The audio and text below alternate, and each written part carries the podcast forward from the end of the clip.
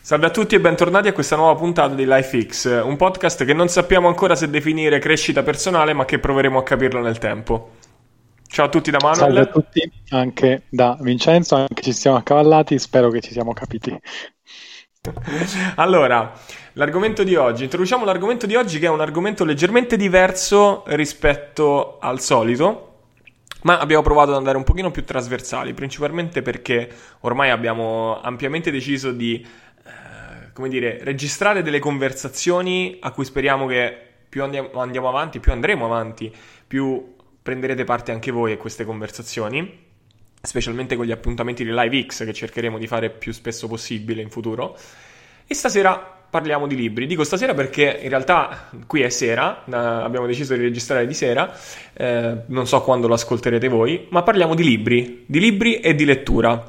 Parleremo di libri, quelli che ci hanno educati all'università, quindi del percorso mio, quello di Vincenzo, fin dall'inizio della nostra formazione, e affronteremo un pochino quello che è il panorama della letteratura in ambito nutrizione, fitness, wellness e movimento, facendo una panoramica su quello che un po' sono i nostri criteri per scegliere o giudicare un libro.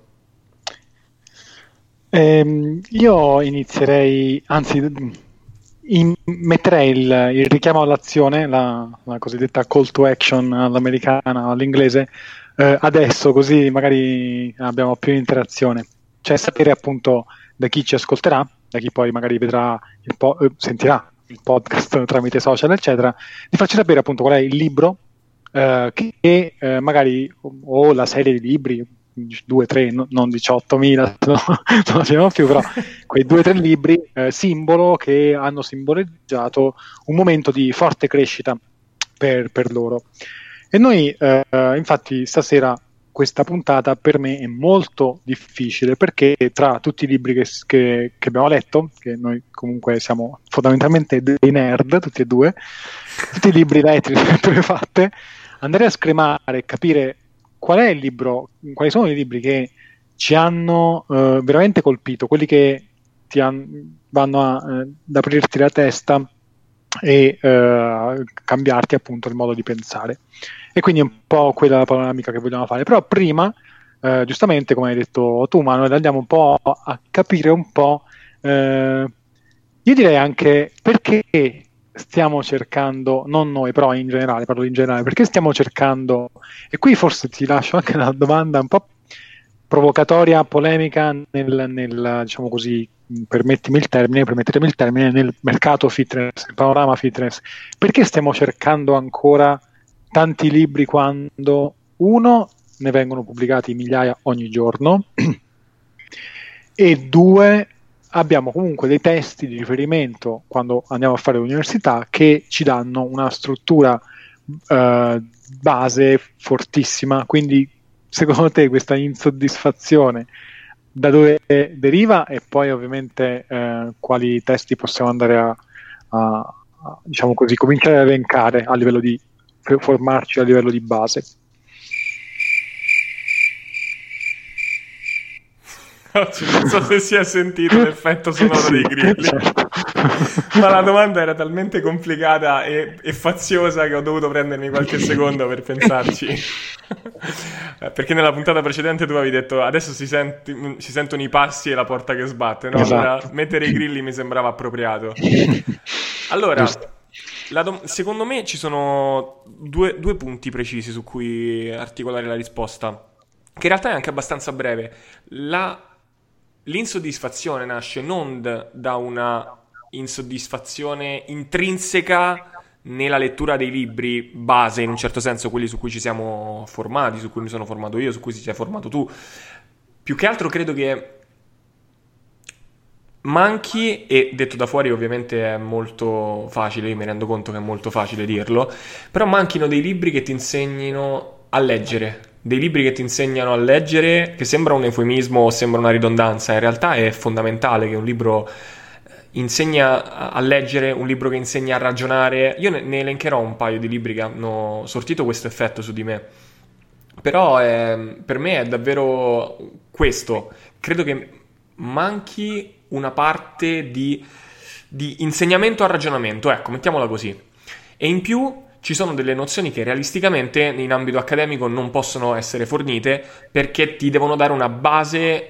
Questa cosa io l'ho subita anche, ti devo dire la verità, non so tu, però io ho subito molto questo fatto del tranquillo il liceo ti darà una base per andare avanti, tranquillo l'università ti darà una base per andare avanti, cioè tu continui a prendere basi per non avere mai una conoscenza approfondita.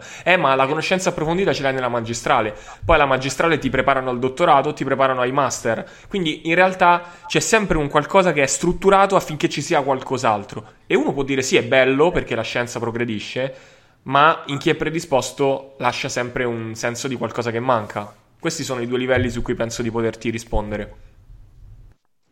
Ok, e tra l'altro mi sembra che sia un argomento che abbiamo anche toccato quando abbiamo parlato, non mi ricordo bene il titolo della puntata, però abbiamo detto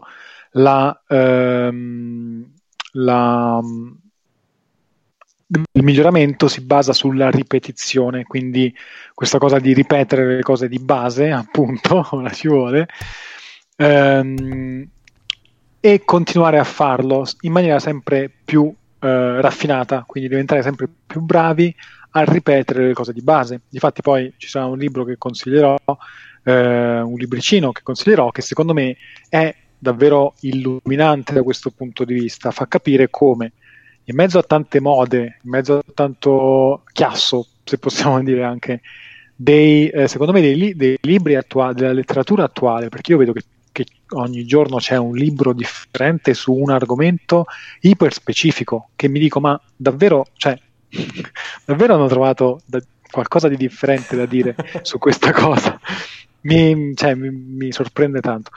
E questo libricino invece va un po' appunto controcorrente e fa capire anche tutto un po' un mondo di persone eccezionali che in realtà hanno raggiunto il successo, sono diventati eccellenti appunto, facendo tutt'altro rispetto al fai sempre cose sempre più avanzate e più nuove. In questo magari passo la palla a te per sapere, per cominciare appunto a fornire una lista, fare un excursus, ecco, di libri che possiamo consigliare.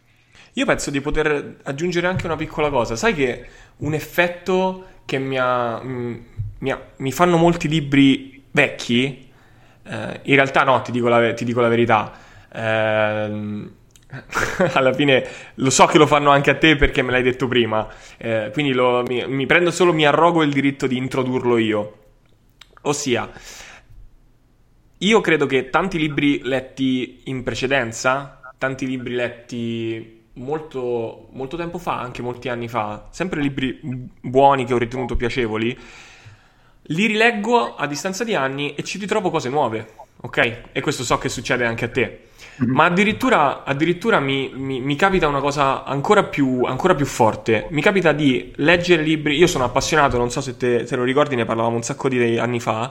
Mi piace molto la letteratura latina, quindi mi capita di leggere. Ogni tanto dici che cacchio ti vai a leggere? Sì, ogni tanto mi leggo magari Seneca, gli scritti di Seneca, che adesso è tornato di moda anche nell'ambito della crescita personale. Mi leggo gli scritti in generale tutti gli stoici, anche qualcuno un po' più sconosciuto tipo Musonio Rufo, e ritrovo delle cose che sono estremamente attuali. Quindi quel tuo discorso di dire ma veramente hanno trovato qualcosa di più da dire su come vivere bene, su come essere felici, io caspita, se leggo libri di 3.000 anni, 2.000 anni fa, ci trovo già cose che sono estremamente applicabili, trovo veramente cose estremamente applicabili. Quindi non è detto che effettivamente, secondo me, questo continuo excursus di nuovi libri ci sia per forza. Magari compri un libro intero di 300 pagine per 2 pagine in cui ci sono delle nozioni nuove, quindi è come se dovessimo, io credo, ecco, lo so che non sto rispondendo alla domanda del riassunto dei libri, ma volevo un attimo soffermarmi su questo pezzo. Credo che dovremmo un attimino cambiare il nostro approccio ai libri. È una cosa forte, ma è una riflessione. Io poi non ho nessun potere, quindi è una cosa forte, ma rimane qui nelle nostre 4 mura, oppure nei nostri 10 ascoltatori, come direbbe Manzoni. il fatto che un libro adesso debba essere giustificato nel prezzo, un prezzo di 30 euro, 20 euro, e quindi deve essere necessariamente 200-300 pagine, come quando ti chiedono di fare una lezione all'università e ti chiedono 4 ore e l'argomento lo potresti esaurire in 3. E allora metti 100 slide filler per arrivare all'argomento. Ci sono 300 pagine, di cui 250 di introduzione, ma dopo queste 250 pagine tu arrivi alla pagina numero 50 e dici, alla pagina numero 250 dici, cacchiarola, questo, perché hai aspettato così tanto a dirmelo? E io penso che in un certo senso, dato questa abbondanza di, come si dice, di informazione, dato che i libri ci sono, si dovrebbe cambiare un pochettino il modo di vedere le cose, cioè mantenere lo stesso prezzo. Adesso la butto veramente lì, ma per far capire, no, sono serio, la butto lì, ma per mantenere come la vedrei io sarei disposto a pagare 30 euro per un libro di 30 pagine, se quelle 30 pagine contengono delle idee originali, dei ragionamenti che mi rimandano, guarda, questo era già stato detto, questo era già stato detto, questo era già stato detto, io aggiungo questa cosa qui, quel mio piccolo contributo, io te li do 30 euro senza nessun problema, piuttosto di sorbirmi magari 300 pagine e poi di dovermi fare l'abbonamento a Blinkist o ai servizi di 4Books che mi riassumono i libri, perché sono troppi libri e quindi mi devono riassumere i concetti. Non lo so, secondo me questa cosa è importante riguardo alla letteratura attuale. Ho divagato, giuro che dopo rispondo anche alla cosa dei libri, però te la ripongo io. Dimmi tu qualche libro tuo importante e soprattutto dimmi che ne pensi di quello che ti ho detto io. Allora, hai sollevato una questione veramente fantastica per me. perché io ho esattamente l'approccio contrario intendo alla normalità, ok? Che è quello che tu hai sottolineato. Pensa che io quando vado su Amazon e ovviamente libri che sono magari più generalisti, mi aspetto che sia il libro che abbia appunto l'introduzione, conosciamo l'autore, conosciamo l'argomento, parliamo un po' dell'argomento e quindi saranno ben strutturati, 200-250 pagine, anche perché l'autore effettivamente non ha responsabilità in questo, dice ma io che ne so, tu se arrivi a un livello base, a un livello avanzato, ok? Sì. E infatti il tuo dire cambiamo paradigma alla lettura è fantastico, nel senso che secondo me bisognerebbe dire prendo un argomento e vado a selezionare per ogni livello a cui io sono in quell'argomento 1, 2 massimo libri per livello, diciamo così, cioè voglio studiare appunto la crescita personale la divido magari in l'esercizio fisico, ok?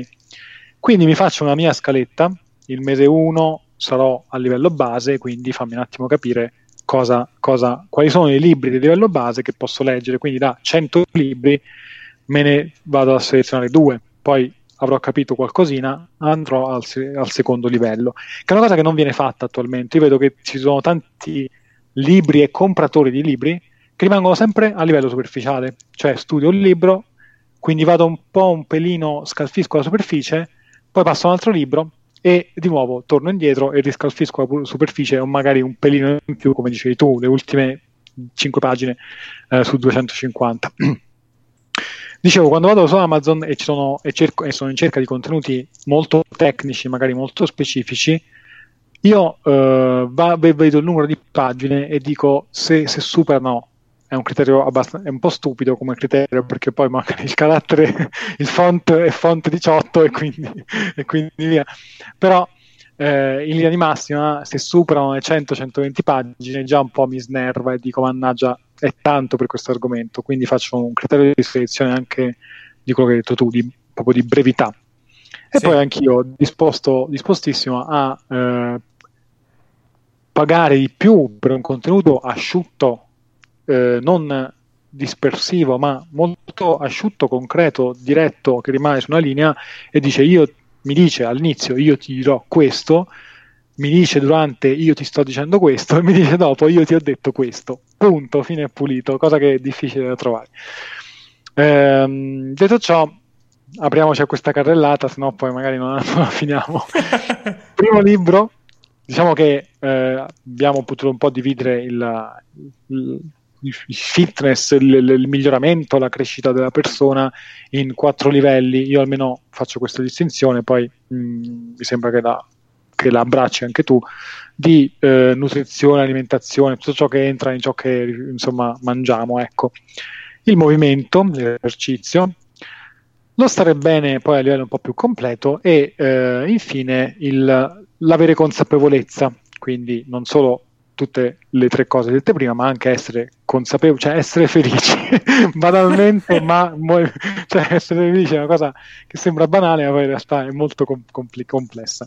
Quindi partiamo a livello nutrizionale, io la dico lì subito, un libro che secondo me è carino da leggere, per chi forse è già un po' avvezzo al campo, correggimi poi se c'è qualcosa da correggere, che è Nutrition in Crisis di Feynman, Nutrition in Crisis scritto, che va a dare delle, appunto, cioè va a dare delle critiche molto forti a quella che è la materia nutrizionistica, dicendo qualcosa come, il messaggio è qualcosa come, alla fine gira e gira, le cose da fare sono abbastanza semplici a livello tecnico. Lui dice a livello tecnico, poi è ovvio che tra la dieta e il seguirla ne passa. E fondamentalmente, diciamo, io per ora dico questo sulla nutrizione, poi faccio aggiungere a te e aggiungiamo man mano i vari pezzetti. Allora, un libro di nutrizione che per me è stato molto interessante è un libro che non è di nutrizione, ma che ha un capitolo intero dedicato all'alimentazione, e io l'ho trovato estremamente interessante, proprio perché privo della necessità di fornire giustificazioni scientifiche. E ora tu dirai, vabbè, ma allora questo è una liberalizzazione al fatto che ciascuno può dire quello che vuole. In realtà dipende, secondo me, anche dalla fonte. Il libro di cui sto parlando è Ecce Homo di Nietzsche, un libro bellissimo a livello filosofico, e c'è un capitolo proprio sui consigli alimentari. Io queste cose le trovo sempre molto interessanti perché non hanno valenza di prescrizione, nonostante lui dica a un certo punto proprio... che la condizione per una vera e propria digestione è che l'intestino entri in funzione tutto insieme, quindi i pranzi di matrimonio, i pranzi delle cene devono essere assolutamente aboliti, bisogna fare un pasto unico, complesso, completo e stop, senza quei pasti prolungati per 6-8 ore. E a un certo punto dice anche il caffè non va bevuto perché il caffè ti rende una persona più spenta. Aspetta, tra parentesi, stamattina che abbiamo registrato la puntata sul caffè ci siamo persi tutti quelli del vodka Red Bull, e Oggi ci siamo persi tutti quelli del caffè, esatto, e quindi da soli. Esattamente. No, ma lui lo diceva, poi è bello anche capire un po' le motivazioni, no? Perché lui aveva una condizione disifilide e cioè, per noi magari è un po' più ovvio, per chi ci ascolta può non esserlo, però una condizione disifilide viene aggravata a livello di sintomatologia neurologica dal valore biologico della xantina, che è la caffeina, quindi ecco perché lui faceva queste prescrizioni, perché diceva che per lui era così. Però l'ho trovato estremamente introspettivo, perché è il viaggio di un uomo alla ricerca di se stesso, non di una prescrizione dietetica di qualcun altro, ma di ciò che funzionava su se stesso. Io l'ho trovato un capitolo di un libro che non era di nutrizione, l'ho trovato estremamente pertinente alla nutrizione. Vai, ti ripasso la palla. Io consiglio come altro libro, tornando un po' meno, io sono stato meno meno filosofico in questo elenco,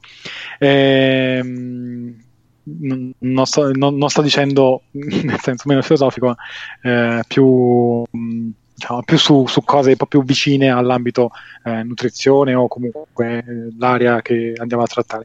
È Mindless Eating di Wansink, mi pare il cognome sia, comunque si trova facilmente proprio come Mindless Eating. E perché lo consiglio? Perché Wansink, ho controllato nel frattempo, okay. Sì. Anche se non è il libro che la persona che cerca la dieta si aspetterebbe, ok? Cioè che magari va lì, adesso imparo a mangiare, però dà una consapevolezza enorme su quanto il nostro cervello ci frega quando andiamo a mangiare. Ad esempio, racconto questa brevemente, viene raccontato di un esperimento in cui i ricercatori costruirono un sistema particolare di tavoli di una mensa con una zuppiera che in realtà era bucata, era attaccata a un tubo che la riempiva continuamente, e facendo mangiare le persone e riempiendo continuamente la zuppiera, queste persone mangiavano spropositatamente, ovviamente facendo abbassare il livello un pochino, al punto che non si accorgessero che c'era qualcosa che non andava, no? mangi e non finisce mai. E mangiano spropositatamente di più, e non che poi, cioè, non è che poi si sentivano così sazi, ma si sentivano sazi quasi quanto quegli altri che invece avevano mangiato dalla zuppiera normale. E quindi questo per capire quanto tutti quei consigli, che poi alla fine sono un po' i consigli della nonna, mangiano il piatto più piccolo, mangia piccoli bocconi, prendi l'alimento, prendine la tua porzione e poi riponilo nel frigorifero, ci fa capire il fondamento scientifico di questa roba e tante altre cose molto interessanti che va a dire, e ovviamente apre la mente a capire che ci sono varie sfumature che è bene forse non perdersi, ecco, del discorso alimentazione. Ok, ripasso la palla. Allora, altro libro di alimentazione per me che è stata una bellissima lettura è stato proprio il Project Diet. Abbiamo avuto Andrea come ospite e devo dire che l'ho trovato un libro davvero, davvero interessante, perché è una sorta di riassunto con la pretesa di spiegare quelli che sono i meccanismi dietro le varie alimentazioni. È un riassunto vero e proprio di tutto quello che è l'alimentazione in generale, cioè tutte le diete che sono state fatte, proposte. Infatti, se non ricordo male, il sottotitolo è Tutte le diete del mondo, con un'analisi di ciascuna dieta. È un libro davvero, secondo me, molto, molto utile per farsi una panoramica di quello che c'è dietro questo mondo, anche quello di cui abbiamo parlato fino adesso. Secondo me davvero, davvero utile, ecco. Mi allungo anche con un libro un po' più mentale in questo senso, quindi meno legato all'alimentazione, più legato al benessere, benessere/coaching. Un libro che ho apprezzato davvero molto è The Inner Game of Tennis, cioè il gioco interiore del tennis. Ovviamente metafora dell'esistenza utilizzata da un insegnante di tennis, che spiega come questa visione sportiva possa essere applicata anche ai processi che viviamo tutti i giorni, le scelte, le decisioni, le situazioni più complicate, il tutto in chiave metaforica appunto di questo sport. Davvero, davvero consigliato come stile riflessivo. Lo paragono molto a Messaggio per un'aquila che si crede un pollo, libro molto conosciuto da chi apprezza appunto l'ambito della crescita personale. Diciamo che lo trovo una variante un po' più scientifica e un po' più divulgativa, ecco. E inserire qua una piccola parentesi, che prima mi sono un attimo fermato perché non volevo dire subito questa cosa, quella appunto la differenza dei libri magari un po' più filosofici, un po' più che sembrano un po' più legati all'ambito. In realtà tutti sono, secondo me, di questa lista sono, diciamo, libri per pensanti. Cioè appunto prima ho detto l'esempio Mindless Eating, oppure tu, Manu, l'hai detto, mi è piaciuto tantissimo questa parte della sua nutrizione, di un libro che di nutrizione proprio non è. Per dirvi cosa, che alla fine, secondo noi, cioè il nostro parere, molto meglio il libro appunto per pensare, per riflettere, sì, che ci dia una riflessione, una capacità di riflessione, che è quella che hai detto tu, che hai sottolineato, che manca appunto nel panorama, cioè un libro che ci insegni a ragionare, un libro che ci insegna ad apprendere, ecco, un libro che ci insegna a ragionare su quella materia, piuttosto che un libro sulla materia in sé. E quindi abbiamo fatto un po' questa raccolta, stiamo facendo un po' questa raccolta in questo modo. Io passerei alla parte anche del movimento, dove effettivamente lì secondo me c'è ancora molto caos, perché comunque il movimento poi apre le porte a quelle che è tutto il vario il mondo dell'allenamento, quindi il come ci si può allenare a corpo libero, in palestra, in tantissimi modi. Secondo me quello che appunto apre al ragionamento, come avevo detto, caratteristica di questi libri, è un libro che si chiama, lo dico all'italiana, Free più Style, proprio scritto free come libero, più, il segno più, style, che lo trovate facilmente, è un libro rosso, che praticamente dice come muoversi, allenarsi con 4 movimenti base. Ora, non è importante seguire che quei movimenti, punto, è importante proprio l'approccio che dà, dire che far capire come il corpo si muove, farlo muovere, come farlo stare in salute, in maniera basilare, senza andare troppo per ghirigori, che poi uno magari si può cercare anche da sé nel proprio percorso, però avere in testa una trama, una consapevolezza di come il corpo si muove e funziona in movimento è, secondo me, fondamentale. Penso che su questo io non riesco a risponderti granché, perché i libri di sport che ho sempre letto non sono mai stati improntati sul fitness inteso nel senso stretto, ecco. Io molto spesso i libri di sport o di allenamento che ho letto sono o biografie di sportivi o libri di montagna, ecco. Tendenzialmente io tendo a, per passione ovviamente, il libro sullo sport che vado a leggere sono più quelli di Messner, ad esempio, sulle escursioni, sulle ascese in montagna, quindi posso dare un minor contributo in questo senso, okay. Però ti posso dare, ecco, invece ti do non solo un contributo, ma ti do una patata bollente, quindi, visto che non ce l'eravamo preparata, una cosa al volo, come si fa adesso, no? Gli elenchi puntati. Quindi adesso ti dico i primi 3 libri che ti vengono in mente, che ti hanno cambiato il modo di pensare, i libri che ti insegnano a ragionare, ecco, al volo, così senza pensare. Allora, 4 ore alla settimana di Tim Ferriss, certamente. Ti odio. Poi, quello che appunto consiglio a tutti è il piccolo manuale del talento, bellissimo, veramente fantastico. Vai, non perdere il ritmo, non perdere il ritmo. Direi correlato è, non mi ricordo bene il titolo, però ce l'ho in testa, vale lo stesso, è quello, tra un po' lo dico, che è il piccolo manuale delle decisioni strategiche, che tra l'altro consiglio di comprarli insieme tutti e 2, perché hanno lo stesso format, una grandezza minuscola che entra quasi in portafogli, ma soprattutto il primo, quello rosso, quello del talento, spacca davvero il cervello in 2, lo riempie di riflessioni e lo riapre e lo richiude. Adesso ti faccio la controdomanda, ovviamente sei preparata, quindi dimmene 6. Allora, va bene, ce l'ho, 6 sono tanti, però allora il primo è 4 ore alla settimana, purtroppo non posso esimermi, a me quel libro mi ha stravolto l'esistenza. Posso dire anche 4 Hour Chef, sempre 4 ore chef in 4 ore, sempre Tim Ferriss. Non faccio la furbata di dirti tutti e 3 i libri di Taleb facendoli contare come 3, perché ti dico Il Cigno Nero. Il Cigno Nero e Antifragile, 2 libri di Taleb, che sono i 2 libri che secondo me insegnano di più a ragionare.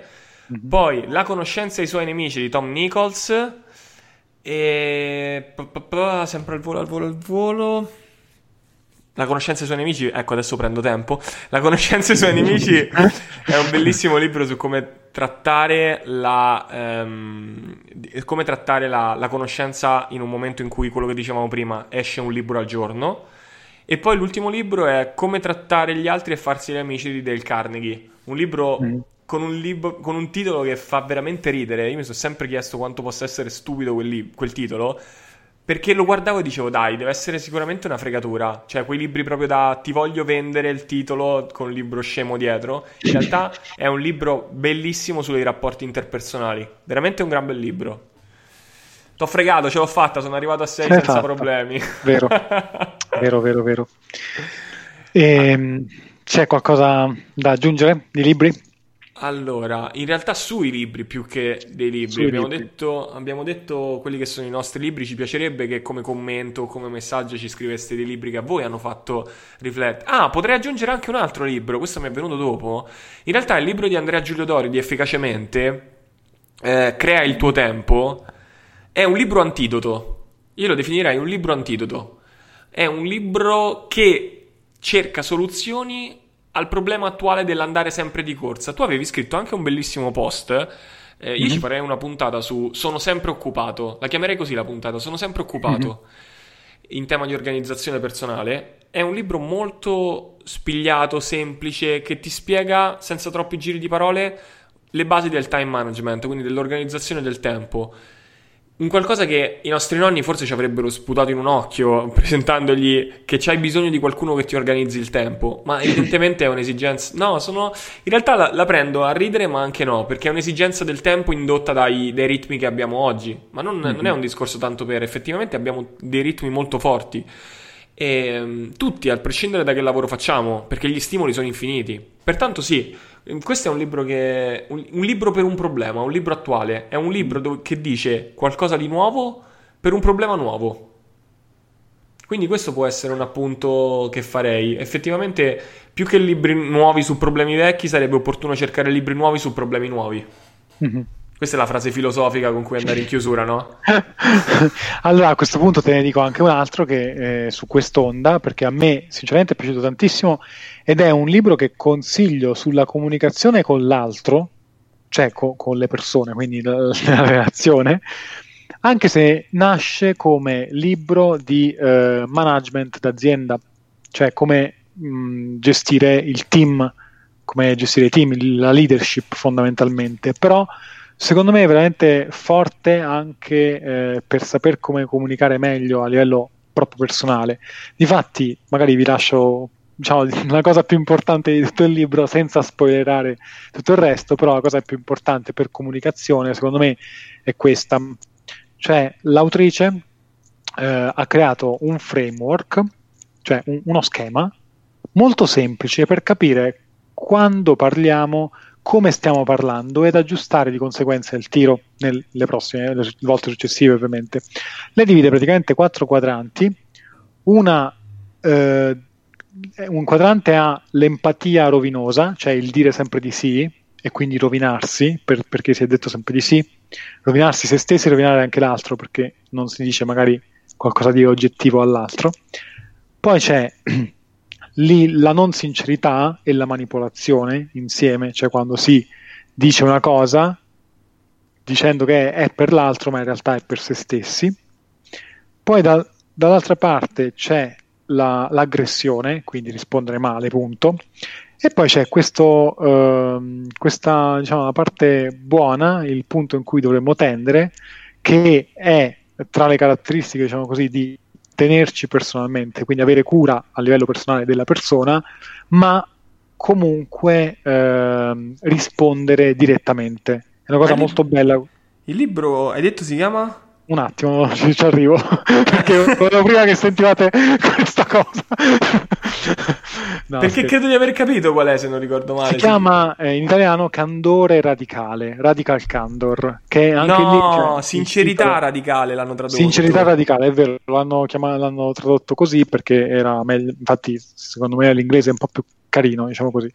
Sincerità Radicale, cioè che significa sì sincero, ma non significa sì fesso, appunto, significa sì sincero ma dritto, cioè mi hai dato fastidio, mi hai fatto questo, oppure questa cosa l'hai sbagliata, devi farla in quest'altro modo, perché tutta una serie di motivi. E secondo me è molto carino, non solo per, dimmi anche tu se l'hai letto, non solo per la leadership dell'azienda, ma anche per la persona. Sì, ma mi sono perso la domanda che mi hai fatto. Ti ho chiesto se anche tu eri d'accordo che magari, oltre che essere un libro appunto solo sulla leadership aziendale, okay. Se anche per la persona singola. No, mi ero perso su cosa dovessi essere d'accordo, perdonami. Okay. Allora, io penso che in realtà non ti posso dire granché, perché ho letto le prime 10 pagine di quel libro. Io l'avevo preso in versione ebook, perché è interessato anche agli altri lavori di Kim Scott, che erano... c'era in produzione... oddio, non riesco a dirlo senza censura. In inglese sarebbe Get Shit Done. Ah, ok, ho capito. Sarebbe. Ed è un libro di cui ho letto l'anteprima, e quindi mi sono interessato anche agli altri. In realtà mi ci sono avvicinato da pochissimo, ed è uno di quei libri che mi hai fatto ritornare alla mente solo perché avevo letto proprio questa suddivisione in quadranti, perciò non posso essere d'aiuto. Ok, va bene. Allora ci farai sapere la prossima volta. Lo leggo per la prossima puntata, d'accordo? Dai, direi che possiamo andare in chiusura. Mm-hmm. Sì, direi di sì, e direi che se qualcuno appunto vuole farci sapere qual è il libro che gli ha spaccato il cranio e ha messo i contenuti dentro e li ha richiuso, sarebbe carino sentire i vostri commenti. Io vi saluto e buona serata o mattinata da Vincenzo. Ciao a tutti anche da Manuel, grazie di averci ascoltato e alla prossima.